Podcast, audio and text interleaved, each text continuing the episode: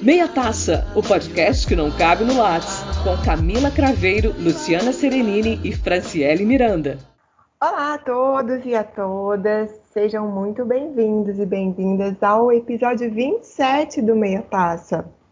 Esse que é um episódio de renovação, de início de ano, e pra gente, né, e aqui eu falo em meu nome e da Lu, é um prazer porque agora a gente é uma tríade e contamos com a presença ilustre da nossa amiga Franciele Miranda, que passa a integrar o nosso casting de agora em diante. Fran, seja muito bem-vinda. Bem-vinda, muito obrigada. Fran. 2021 cheio de amor, paz e muita vacina para todos nós. E prosperidade. Eu sou muito obrigada. Caveiro. Eu sou Luciana Serenini. E eu sou Franciele Miranda. E esse é o Meia Taça, que vamos falar sobre uma pauta que para mim é tabu: férias, descanso e como relaxar no patriarcado. Fran, esse tema é seu, a pauta é sua, embala que o filho é teu. Então, bora. Olha só. Segundo dados dados da Pesquisa Nacional por Amostra de Domicílios, do IBGE, as brasileiras geralmente realizam jornadas elevadas tanto no âmbito doméstico quanto no mercado de trabalho e costumam trabalhar em média 18 horas semanais a mais que os homens. 18 horas, gatas. Eu Essa informação é. Eu já trabalhei não, 18 mais horas em vários a mais. momentos da minha vida. Não, não, além da jornada de trabalho, Sim, gente. eu acho que é mais do que isso. ah, deu agora. Entendeu? 18 deu. horas além do que os homens. Então, assim, é horário de trabalho, né? Das 8 às 18, normalmente, né? Não a gente que faz programa, né? À noite. Não, a gente que dá aula à noite, né? A gente que faz programa, pode quer dar aula à noite, cuida de, até as 22, né? A gente não. Mas as pessoas que trabalham das 8 às 18, as mulheres, elas trabalham 18 horas a mais com a sobrecarga de tarefas domésticas e por isso, isso justifica, ajuda a compreender melhor esse relato das mulheres, né? Dessa sobrecarga e esse esgotamento físico e mental que as mulheres parecem estar sempre muito cansadas, né? E aí eu queria saber de vocês, é possível descansar diante da sobrecarga de papéis femininos? É possível descansar diante do patriarcado? Então, é, dentro dos estudos de gênero, né, isso é classificado como a divisão sexual do trabalho, que nós mulheres alcançamos uma série de conquistas e realizações, dentre elas poder estar no mercado de trabalho, mas não conseguimos dividir igualmente a questão do cuidado. Então a gente trabalha com duas, três, quatro rotinas diferentes cotidianamente. É claro que é mais pesado para nós, é uma herança ainda do patriarcado. Eu acho que a gente vai levar ainda algumas gerações para desconstruir isso, principalmente essa noção do cuidado, né? De que a gente tem que cuidar. Eu, sinceramente, tenho dias em que me cansa ser tieta, sabe? Que eu gostaria só de ser cuidada um pouquinho, que for. Mas Camila, é mas isso. isso que você acabou de colocar sobre essa visão né, do patriarcado, essa questão do cuidado feminino, né? Aqui nessa situação que a gente tem hoje, três mulheres, duas que têm filhos pequenos, uma que já tem filhos adultos, né, que sou eu, nesse caso, que também já vivenciei a mesma situação de vocês. Isso não se estende somente à questão dos filhos, né? Porque não. o cuidado feminino também vai para os pais, para os irmãos, para os maridos, Sim. né? Isso ainda é mais é, complicado, porque traz uma carga e uma espera, uma expectativa sobre essa função feminina gigantesca. Lu, cuidado com a casa, né? A questão da, do planejamento, do arranjo familiar, do que, que vai ser feito, por exemplo. É muito difícil você ter a experiência de vivenciar um relacionamento com um homem que vai te dizer, olha, semana que vem é aniversário de fulano, eu vou sair e vou comprar o presente. Né? Até essas uhum. coisas é a mulher quem cuida, é a mulher quem precisa realizar ou não acontece. Me incomoda muito a ideia de ter que trabalhar como se eu não tivesse filhos e ser mãe como se eu não fosse uma mulher trabalhadora. É, exatamente. Essa expectativa em torno da, das funções que eu tenho que desempenhar, né? Então, essa construção dessa divisão de, de tarefas que você pontuou, Camila, ela aparece muito aí, né? A gente foi para o mercado de trabalho, mas a impressão que, a impressão não, que os homens disseram é, tudo bem, vocês querem ir, mas vocês se virem. Então, a gente vai para um mercado de trabalho cujo cujos os marcadores de rendimento, de desempenho, eles são masculinos, Uhum. Né? Eles, são, é, eles são adequados à realidade de um homem e não de uma mulher no mercado de trabalho. Então a gente tem que trabalhar como se nós não fôssemos mães, como se, se, o nosso, se a gente não vivenciasse um ciclo hormonal e menstrual que alterasse completamente no, o nosso rendimento, a nossa produtividade alguns dias do mês. Sobre isso, eu tenho uma coisa que eu acho fantástica na Ayurveda. E aí, né? não, só, só concluir esse, esse raciocínio aqui, eu já te passo a palavra. E aí a gente vai para o mercado mercado de trabalho, tendo que fingir que não, que, que não é mãe, né? Que a gente não tem essas preocupações lá. E aí, quando a gente chega em casa, a gente tem que chegar em casa plena, esposa, super esposa, super mãe, cheia de disposição. Sexy, né? Super sexy, pronta para o ataque disponível e uma mãe cheia de disposição para brincar, para ensinar tarefa, para socializar com as vizinhas e para poder lembrar da agenda da família e para um monte de outras coisas. Então, esse trabalhar como se não fosse mãe, ser mãe como se não fosse uma mulher trabalhadora é muito complicado, né? É muito difícil descansar diante dessa sobrecarga de tarefas, assim, é, é praticamente impossível. Fran, eu me recordo de um, não, perdão. Sim. é, é, eu me recordo de uma notícia que eu li que na Suécia algumas algumas mulheres haviam conquistado o direito de, nas empresas, durante o período menstrual, terem um banco de horas. Porque, assim, o que a gente perde de desempenho ali no período menstrual, às vezes na TPM, às vezes quando tá com cólica, a gente fica super produtiva depois que a menstruação vem. Parece que a gente fica, toma, né, três latas de Red Bull ali durante uns 10 dias, a gente fica super produtiva. E aí elas conquistaram o direito de fazer um banco de horas. Elas entregam produtividade e não horas trabalhadas. Então, oh. quando eu falo de mar marcadores de desempenho masculinos, a gente está falando de uma realidade do mundo de trabalho que foi construído para os homens e não para as mulheres, é, né? É um, essa coisa, exatamente, o bater ponto, e você não poder entregar essa produtividade, você tem que entregar horas trabalhadas. Você ia falando da Ayurveda? É, então, é porque é justamente essa questão do período menstrual que eu acho fantástico, é, a visão indiana, né, sobre isso, porque a ideia é a mulher não tem que fazer nada no período menstrual, a não ser receber massagem. Nossa, Nossa, que delícia! Tá? Fica na Arrasou. sua casa. Você não vai ah, sentir não faz. É três dias, três dias. São sete dias, sete dias. Paciência, sabe? E Gente, dá aula na TPM. Eu tava, sabe, eu dava aula falando de minorias. Coitadinho era chorar. dos alunos da gente. Mas é isso, Lu, o que, que você queria não, falar? Não, o que eu queria dizer é que quando a, a Fran foi falando isso, vou trazer isso para o lado de humanizar um pouco da piada também, né? Eu não sei se já aconteceu com vocês, mas eu, é, na minha casa dizem que eu tenho um lado meio masculino também, né? Assim, que parece que eu sou homem de vez em quando. É, é isso me, meus irmãos, minha, minha irmã falava isso, minha irmã fala, ah, Luciana é meio macho. Eu não sei se isso é bom ou se é ruim, gente. Desculpa aí, né? Eu já acostumei com isso. E aí, é, de vez em quando eu sempre eu ligava o foda-se para isso, assim. Eu ligo até hoje, né? É, ligo foda-se. Então, assim, eu não sei se já aconteceu com vocês, mas eu esqueci, é, esqueci mesmo. Tipo assim, esqueci. E eu acho isso terrível de contar, né? Porque é exatamente para expectativa de você é profissional, então você tem que ser, esquecer que é mãe, e às vezes a gente esquece mesmo, né? E, e aquela coisa da culpa depois, né? Então, eu conto essas histórias, esqueci de esquecer assim, duas horas depois, alguém já tinha ido buscar minha filha e eu lembrei.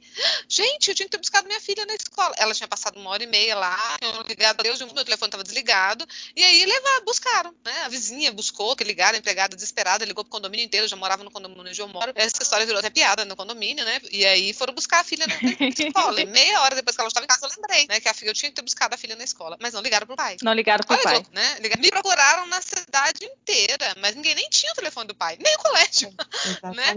E isso é muito louco. Então, eu tava pensando assim que em alguns pontos a respeito disso, assim. Eu acho que tem todo um, todo um lado de buscar representatividade política que a gente não tem como sair, desvencilhar dessa necessidade mesmo de Sim. elegermos representantes para legislarem em nosso favor, para irem mudando, né? Isso aos poucos e a gente também ter mais lideranças femininas nas empresas para essa realidade mudar. É, lideranças femininas que pensem de maneira feminista, né? Porque temos várias mulheres que reproduzem, né, o, o, o machismo machista. nosso de cada dia, o discurso machista, né? Não vamos nem dizer aonde. mas, nem em que país mas, atualmente. Nem em que país atualmente nem em qual empresa, nem nada disso.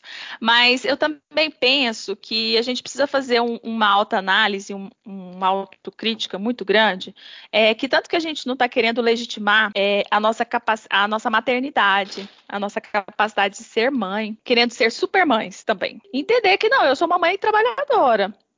Eu sou uma eu, eu, eu, então, assim, eu não, não, consigo entregar tudo isso que é esperado de mim, né? E aí, nisso, envolve algumas habilidades que é, os homens e a sociedade não estão acostumados a lidar com a figura feminina, que é o dizer não e impor limite. É, eu preciso é, é, aprender a dizer não. Não, não posso aceitar essa tarefa. Não, não vou fazer. Ah, compra um presente para minha mãe, para minha irmã. Não, não, é sua mãe, sua irmã, você compra. Você conhece elas melhor, melhor do que eu né, sua tarefa.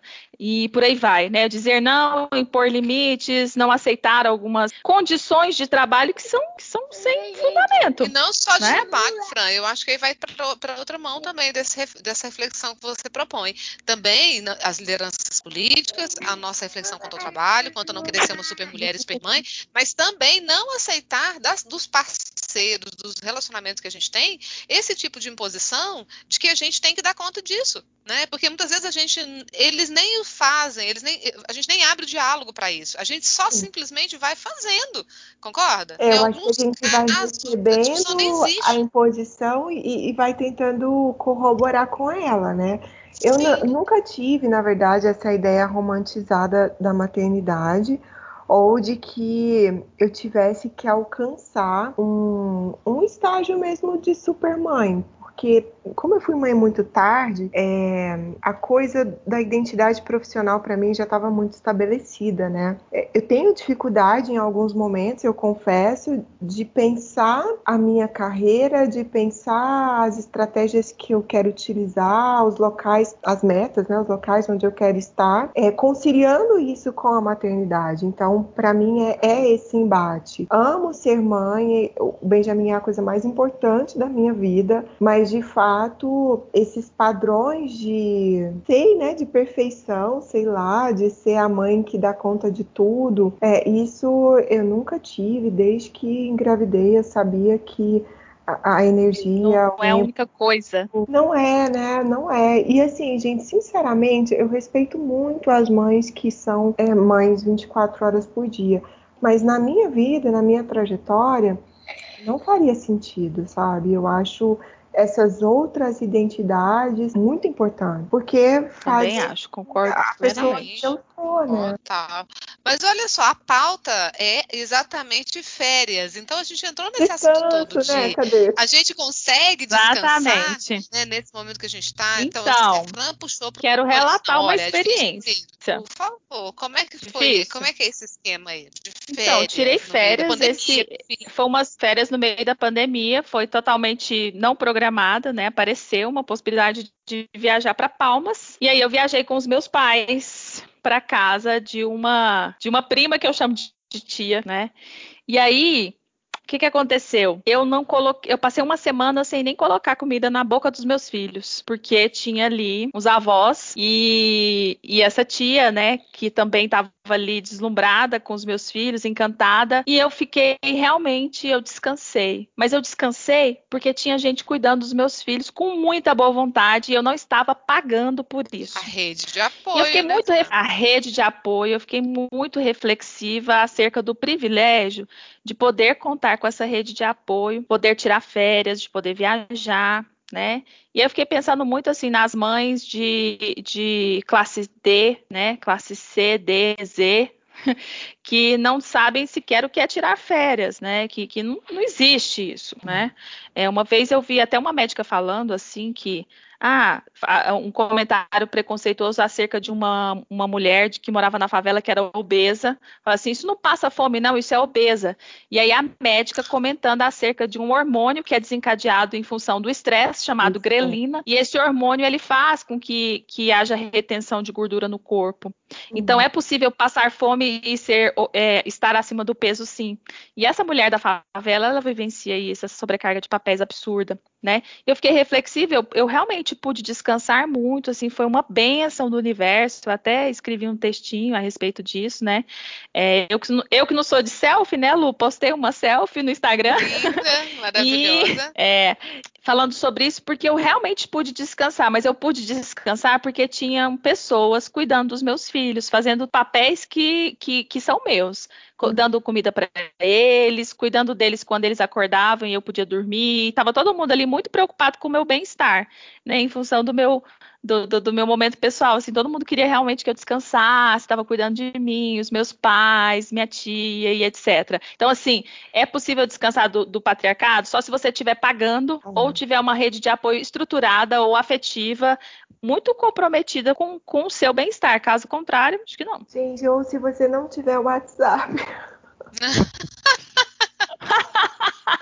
Porque assim, o meu sonho de férias ultimamente é um lugar que não tem sinal de internet. Só pro WhatsApp não tocar. Enfim. É, não faz parte. E você, Camila, que deu para descansar nas férias? Não deu, Lu, não deu, sabe? Para mim essa pauta não faz sentido. É, eu tive poucos dias mesmo de recesso. Ah, não tive ajuda da minha diarista, que é um anjo na minha vida, porque ela ama o Benjamin. Então, sempre que eu preciso, ela fica cuidando dele para mim, para eu ir trabalhar ou para fazer alguma coisa mesmo de tarefas cotidianas. É, eu não, não viajei, não consegui sair de Goiânia. A coisa da pandemia pesou quando eu pensava, ah, eu vou para a praia com ele, o Benjamin não usa máscara. Então não dá para você pegar um voo, pegar um ônibus que seja. E aí eu acabei entrando na resiliência, né, do vamos ver o que é possível agora. E aí tenho tentado fazer isso nos finais de semana em que ele fica com o pai, de estar com as minhas amigas, de fazer viagens aqui perto e conseguir programar alguma coisa para julho que tenha uma extensão maior e de fato consiga estar fora e descansar. É isso.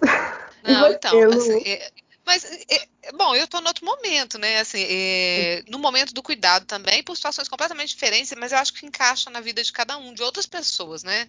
É, tem a ver com as nossas diferenças aqui da, dessa mesa e com as diferenças de, outras, de zilhões de pessoas que, inclusive, nem estão representadas aqui a, porque a gente, pelo que tipo de experiência que a gente tem, né? A minha experiência foi totalmente cuidado. Eu poderia ter viajado para um local longe, paguei uma estadia em São Paulo para ficar na praia, por cuidados comigo, com meu marido, que é hipertenso, já passou dos 60 e tudo mais. A gente desistiu. Falou: olha, não vou, não quero, não vamos pegar voo, a gente prefere fazer o afastamento é, de uma forma bem restrita mesmo. Ficamos por aqui. É, é difícil? É. É cansativo? É porque eu me faço parte dessa situação privilegiada que está sempre viajando nas férias, né? De carro, de avião, né? É, e fazer man, manter essa possibilidade seria maravilhoso, né? Mas não dá para manter nesse momento que a gente está, pelo menos para mim não dá. Né? Então a gente viajou para um esquema de, de estar só família, nós quatro reclusos, é, num local bacana. Ainda fui privilegiada de poder estar perto da, da minha cidade, em contato com a natureza, acho que é fantástico. Mas eu acho que é um momento difícil para todo mundo, né? Então, assim, os vários tipos de cansaço, como começou essa pauta, né, Franciele? A gente tem vários tipos de cansaço. Eu queria até que você retomasse aí e falasse. É um texto Isso. super bacana que ela trouxe para comentar sobre essa pauta e fizesse fechar vale para falar o que é que nos trouxe a vontade de discutir isso, né, Fran? Vários tipos de cansaço, então, vários tipos de descanso. O que, que é isso? Isso, é um texto da, do, do pessoal do, da Obvious Agency e eles levantam uma questão que às vezes para descansar você precisa fazer questões diferentes, né? Então eles levantam que existem vários tipos de cansaço. Você sabe identificar qual é o seu tipo de cansaço? Pausa para a mãe administrando uma crise aqui da meleca da tinta, tá, gente? Então, às vezes, para descansar, a gente precisa fazer coisas diferentes de acordo com o tipo de cansaço. E aí envolve um processo de autoconhecimento e de autoobservação que nós mulheres não somos ensinadas a fazer, né? Então, o pessoal da Obvious Agents coloca isso lá no perfil deles no Instagram, depois a gente pode colocar lá no nosso, para quem quiser conhecer, né?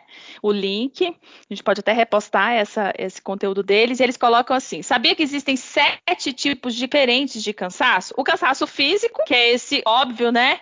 É, que para você, se você faz sete horas de trabalho braçal, você dorme sete horas, tá tudo certo, você descansou. Né? O mental. Oh, Se eu não estiver enganada, para cada. Mais. É, mas para cada uma hora de cansaço mental, você precisa de um X horas de sono. Ou seja, o déficit é eterno. é eterno, amiga, nunca vai estar descansado. Uma hora de leitura de Deleuze, 24 horas de descanso. Ai, meu Deus. Ah. Vai, vai enraizar, que a ramificação, como ele gosta de dizer, para o resto da sua vida. Rizomas, Rizomas etc. Mil platôs. Cansaço espiritual, que aí é aquela nossa conexão com o divino, que a gente até conversou no programa passado, que até a Camila pontuou, assim, é, dessa, desse, desse chamado que ela tem sentido, né, dessa necessidade de buscar essa conexão, que às vezes é, um, é uma ausência, né, dessa, desse, dessa atenção para esse lado. Cansaço sensorial, excesso de estímulo. Nossa, gente, eu tenho todos esses, vocês também, com certeza. Cansaço por excesso de estímulo, né? A gente não pensa muito nisso. Cansaço social, não quero interagir, né? Não, não, não dou conta, né? Professor em final de semestre a gente fica bem, bem assim, né? Cansaço social. E cansaço, cansaço criativo. Então, às vezes, o que a gente considera ócio em determinada circunstância é, pode estar te, tá te deixando ainda mais cansada, né? Então, às vezes, se a gente está num um momento aí de cansaço social e você viaja com a sua família, você vai voltar mais estressado do que você foi, né? No cansaço criativo, você assiste um filme iraniano? Tem que assistir Bridgerton. Deus, Deus me livre. É uma, é uma questão, né? Que eu, eu nunca tinha prestado atenção nisso, mas a gente tem que ter uma capacidade de, de leitura, porque se a gente souber identificar qual é o tipo de cansaço que está me afetando naquele dia, naquele momento, talvez a gente não, não, não carregasse um volume tão grande de cansaço aí para o final do semestre, até o momento das férias. Vocês já pensaram sobre isso? Não, eu, eu, nunca tinha pensado tanto quanto eu pensei durante esse, essa, essa, semana que você fez essa proposta, Fran. Fui, eu fiquei, fiquei pensando em momentos, eu tinha pontuado aqui, não vai dar tempo, os momentos onde eu me senti mais cansada, assim, sobrecarregada na vida. Olha que longa a minha pauta, né? Nossa, Com cada um desses estilos de cansaço. Pra eu você não ter... quero nem pensar eu, nisso, que eu fiquei não queiram. Mas, então, vai dar um cansaço emocional só de pensar nisso, Camila. Mas então, assim, faz essa Exatamente. reflexão, porque eu achei muito legal fazê-la. Eu anotei. A história foi, eu fiz uma, uma, uma retrospectiva para tentar ver na minha vida quais os momentos onde eu cheguei no platô de cansaço, de alguns desses estilos de cansaço isso foi muito bacana, para eu poder talvez sinalizar para mim mesmo quando isso estiver acontecendo. E eu fiz anotação sobre isso mesmo. Quase terapia, gente, eu não sei, eu nunca fiz terapia, vocês sabem, né? Vocês já fizeram. Na terapia tem tarefinha, mas uma amiga minha que faz falou que tem tarefinha, você anota, tal, no caderno, o terapeuta dela. Então eu fiz esse, esse exercício, eu achei muito interessante. Fica a dica aí para vocês. Tenta, né? É, não precisa ser vocês duas, né? Mas quem quiser e estiver ouvindo a gente, faz esse, esse exercício, porque pode trazer alguns pontos de valor aí para o seu autoconhecimento como você bem mesmo disse, Fran. Muito é bem, muito bem. Mas nem tudo é tragédia, né? No patriarcado, todo mundo aqui tem uma lembrança, umas férias inesquecíveis aí de verão, que você guarda no seu coração, que foi um momento feliz. Camila, quais foram suas férias inesquecíveis? Nossa, gente, ah, já tive algumas férias muito boas. é, inclusive de inverno, fora do Brasil. Mas teve uma que para mim foi muito gostosa, que foi verão, Salvador, ensaio do Olodum na terça-feira, sabe?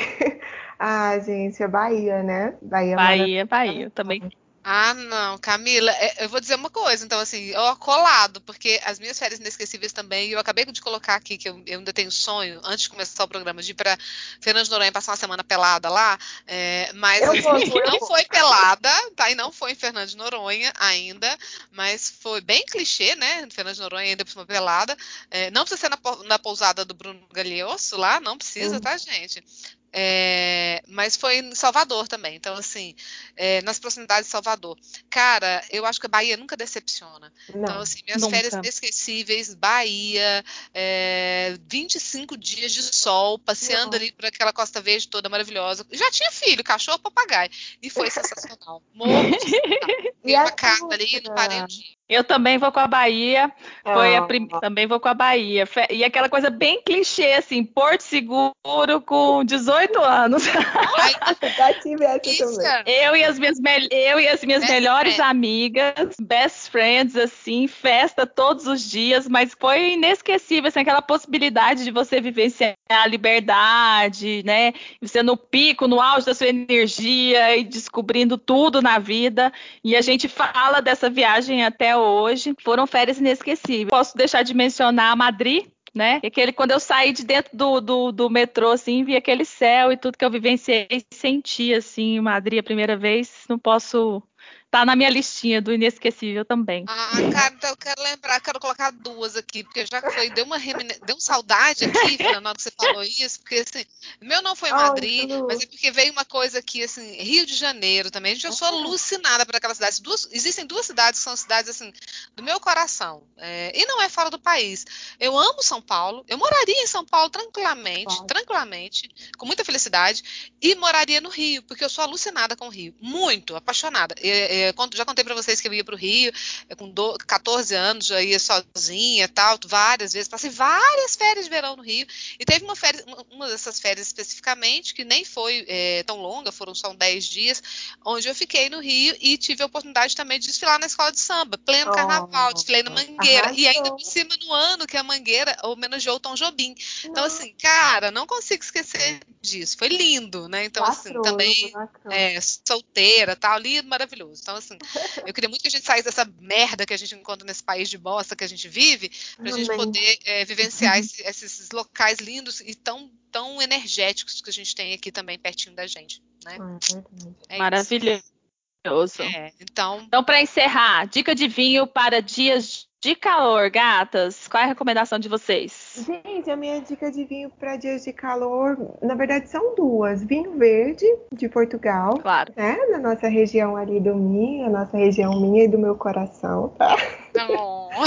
E espumante, espumante espanhol de uma cava boa. Hum. Oh, cara, bem você foi longe. Então, é, você foi longe, Fran. Oh, oh, eu acho sensacional ter, ter, a ideia do branco, espumante, mas aí eu, eu tava procurando para viajar essa semana passada, estava procurando levar uns, uns, dois, três espumantes gostosinhos para beber só vinho espumante durante o dia. E bebi mesmo, né, gente? Vocês viram, né? Não, Fiquei lá na banheira tomando vinho o dia inteiro.